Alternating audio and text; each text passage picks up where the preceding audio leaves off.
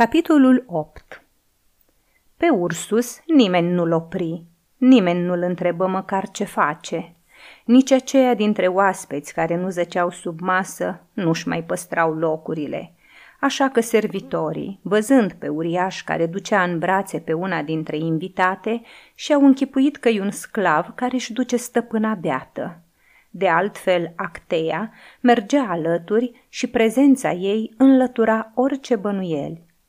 În felul acesta au ieșit din triclinium în încăperea alăturată, iar de acolo în galeria care ducea spre locuința Acteii. Pe Ligia o părăsiseră într-atât puterile, încât atârna ca moartă în brațele lui Ursus. Însă când o învălui aerul rece și curat al dimineții, deschise ochii. Afară se lumina tot mai mult. Mergând printre coloane, cotiră după câteva clipe printr-un portic lateral care nu ducea în curte, ci în grădinile palatului, unde crestele pinilor și ale chiparoșilor erau rumenite de primele raze ale zorilor.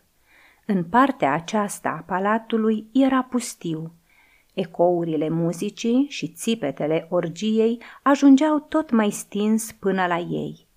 Ligiei îi se părea că a fost smulsă din iad și scoasă în lumea luminoasă a lui Dumnezeu. Deci mai exista ceva în afară de acel scârbos triclinium. Existau cerul, zorile, lumina și liniștea. Brusc o cuprinse plânsul și, strângându-se la pieptul uriașului, începu să șoptească printre suspine. Acasă, Ursus, acasă! La Aulus. Mergem, răspunse Ursus. Ajunseră într-un mic atrium alăturat locuinței Acteii. Acolo, Ursus o așeză pe o bancă de marmură nu departe de havuz.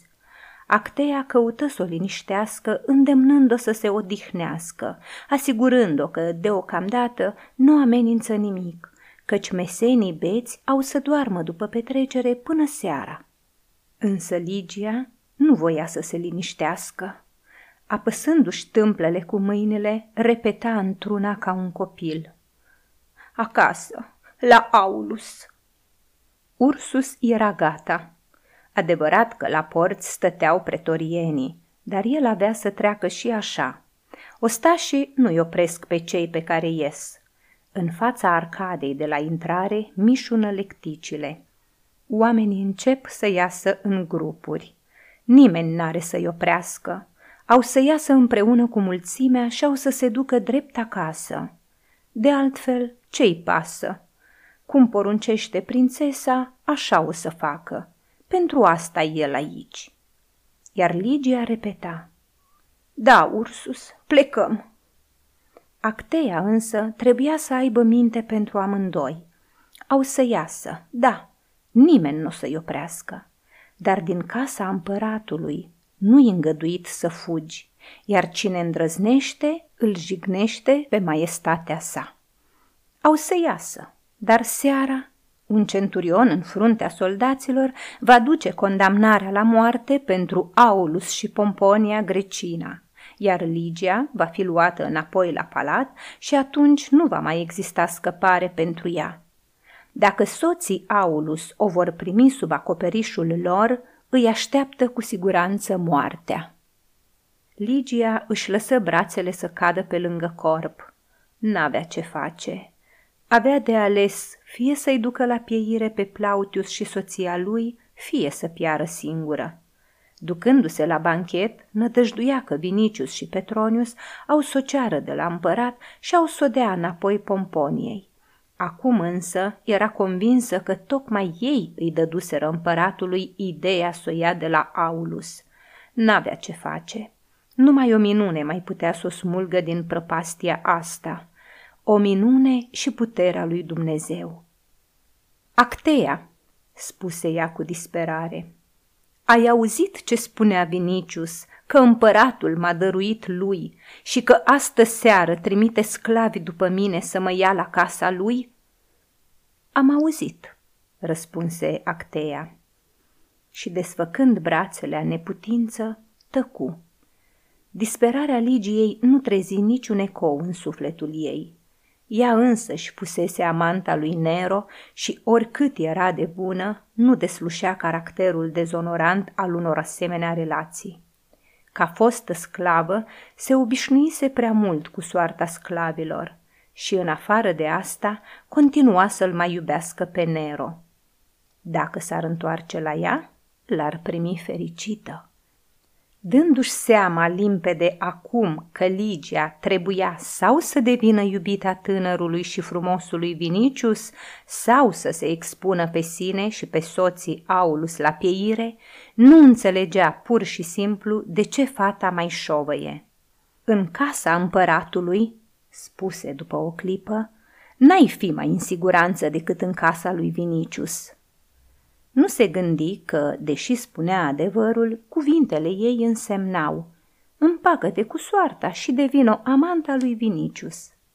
Ligiei, care încă mai simțea pe buze urma sărutărilor lui pline de poftă animalică, mistuitoare ca focul, îi se adună tot sângele în obraj de rușine, numai amintindu-și. Aceasta este o înregistrare Cărțiaudio.eu toate înregistrările Cărțiaudio.eu sunt din domeniul public.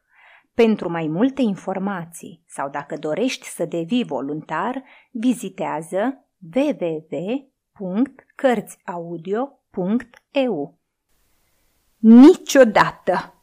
izbucnia. N-am să rămân nici aici, nici la Vinicius, niciodată! Actea se miră de izbucnirea aceasta. Oare, întrebă ea, îl urăști atât de mult pe Vinicius? Ligia nu mai putea răspunde, căci o apucase iarăși plânsul. Actea o strânse la piept și încercă să o liniștească. Ursus răsufla greu și strângea pumnii lui uriași căci, iubind-o cu o fidelitate de câine pe prințesa lui, nu suporta să o vadă plângând. În inima lui semi-sălbatecă de Ligian se născuse dorința să se înapoieze în sală și să-l sugrume pe Vinicius și la nevoie chiar și pe Cezar. Se temea însă să spună asta față de stăpâna sa, căci nu era sigur dacă o asemenea faptă care la prima vedere îi se părea cum nu se poate mai simplă, era permisă unui adept al mielului răstignit. După ce o liniști, Actea o întrebă iarăși. Îl urăști oare atât de mult? Nu, răspunse Ligia. Eu n-am voie să-l urăsc pentru că sunt creștină. Știu, Ligio, știu de asemenea din scrisorile lui Pavel din Tars că vouă nu vă este îngăduit să vă pierdeți cinstea, că trebuie să vă temeți mai mult de păcat decât de moarte. Dar spune-mi, învățătura ta îți permite să faci moarte? Nu. Atunci de ce vrei să atragi răzbunarea împăratului asupra casei lui Aulus? Se lăsă o clipă de tăcere.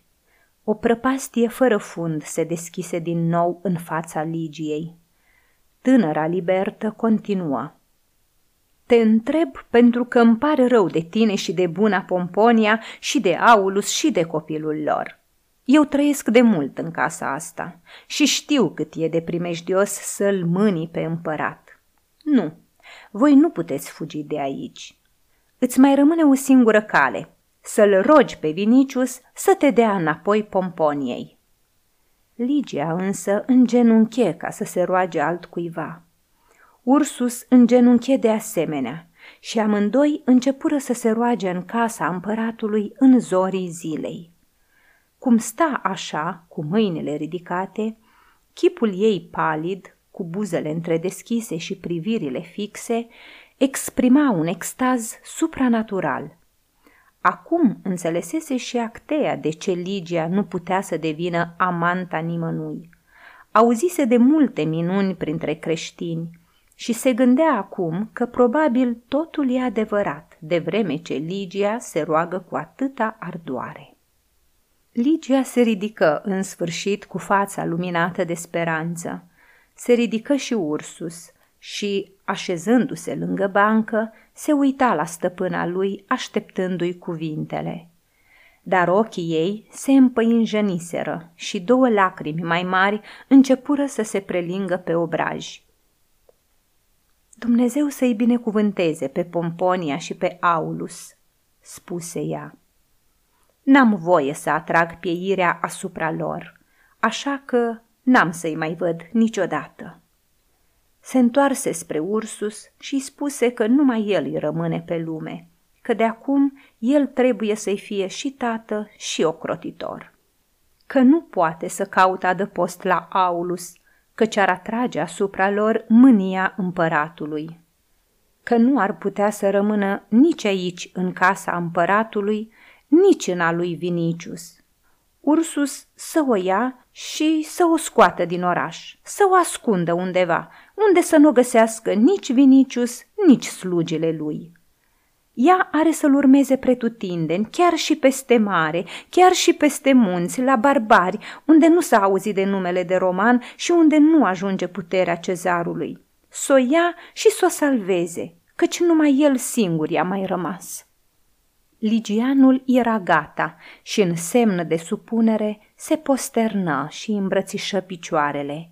Pe fața acteii, care așteptase o minune, se oglindi dezamăgirea. Numai atâta i-a adus rugăciunea aceea.